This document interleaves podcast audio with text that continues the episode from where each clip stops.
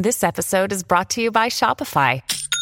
Forget the frustration of picking commerce platforms when you switch your business to Shopify, the global commerce platform that supercharges your selling wherever you sell. With Shopify, you'll harness the same intuitive features, trusted apps, and powerful analytics used by the world's leading brands. Sign up today for your $1 per month trial period at shopify.com slash tech, all lowercase. That's shopify.com slash tech.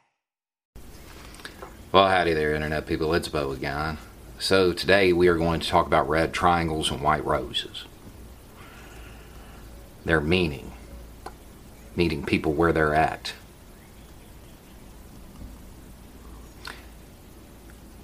If you don't know, the campaign of the President of the United States ran 88 Facebook ads, specific number, featuring a very specific red triangle that was used to identify his opposition, those opposed to the Trump administration. The first sentence of these posts, if you uh, count up the words, you're going to get a specific number. And that's also a pretty specific number with some meaning to a certain group of people. History buffs, we know this. We look at this and we're outraged. We're outraged. We can't believe that this is happening because that red triangle, well, it was reserved for certain kinds of people in history in Germany. Those who spoke out against that administration, those who rescued Jews, that's who got the honor of wearing one of those. And that's how Trump wants to identify his enemies, his opposition. Yeah, you can be outraged, but it's not going to do any good. Anybody who has not recognized what the president is by this point in the game, they're not going to. Pointing out that he's a racist is not going to matter. They know he's a racist. That's not news. Pointing out that he is very overtly trying to draw lineage from one of the most notorious figures of the 20th century isn't going to matter. You know, when people speak positively about this channel and the way I structure arguments, they say that, you know, I try to meet people where they're at rather than where I want them to be, and I structure the argument so hopefully it will resonate on one of several levels address the practical, the moral, you know, and go through it. I always feel guilty because I ripped all of that off. I stole it straight up, just highway robbery, all right?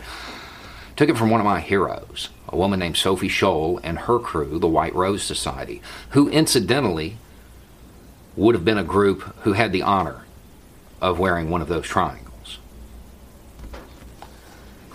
See, what we have to remember about that German regime that short little German dude with the mustache, is that even at the end of the war, he still had supporters, still had people who wanted to, quote, be good Germans.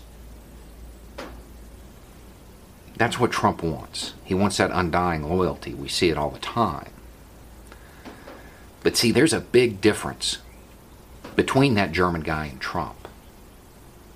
And as much as Trump wants to draw his lineage from him, you know, there's a there's a big difference that can be exploited. See, that German dude, he was effective at delivering on his promises. Trump's not. Trump's a failure. Wanted to make America great again. The country's on fire. Well, it's going to all go away. It'll be like a miracle. We're entering the second wave. The economy's going to be fantastic. Guess not, and we need to remember to point out that the recession started before the lockdowns. The man can't even build a fence. My 14 year old can build a fence. Can't even handle a, simple construction project.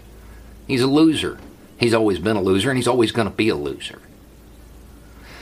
See, his remaining supporters, they're never going to catch the subtle dog whistles in the sense of uh, being able to recognize them for what they are. They're never going to see him as as that parallel. They're never going to recognize what he wants to be. They're not going to ever take the time to research and realize that he has checked off all 14 of the characteristics. They're never going to see that because they don't want to, and because he specifically chose those supporters. I love uneducated voters. Of course he does. They're the only ones that won't see through him.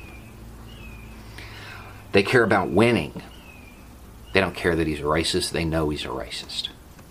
That appeals to them. They don't care about what good he does for them.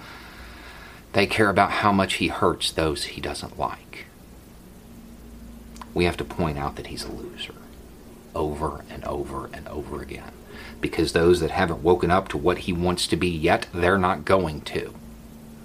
We have to meet them where they're at. We need to be like Sophie and meet them where they're at. Yeah, you can be outraged. I am. It's upsetting. But that's not the story. The story is that he tried to do a dog whistle and got caught.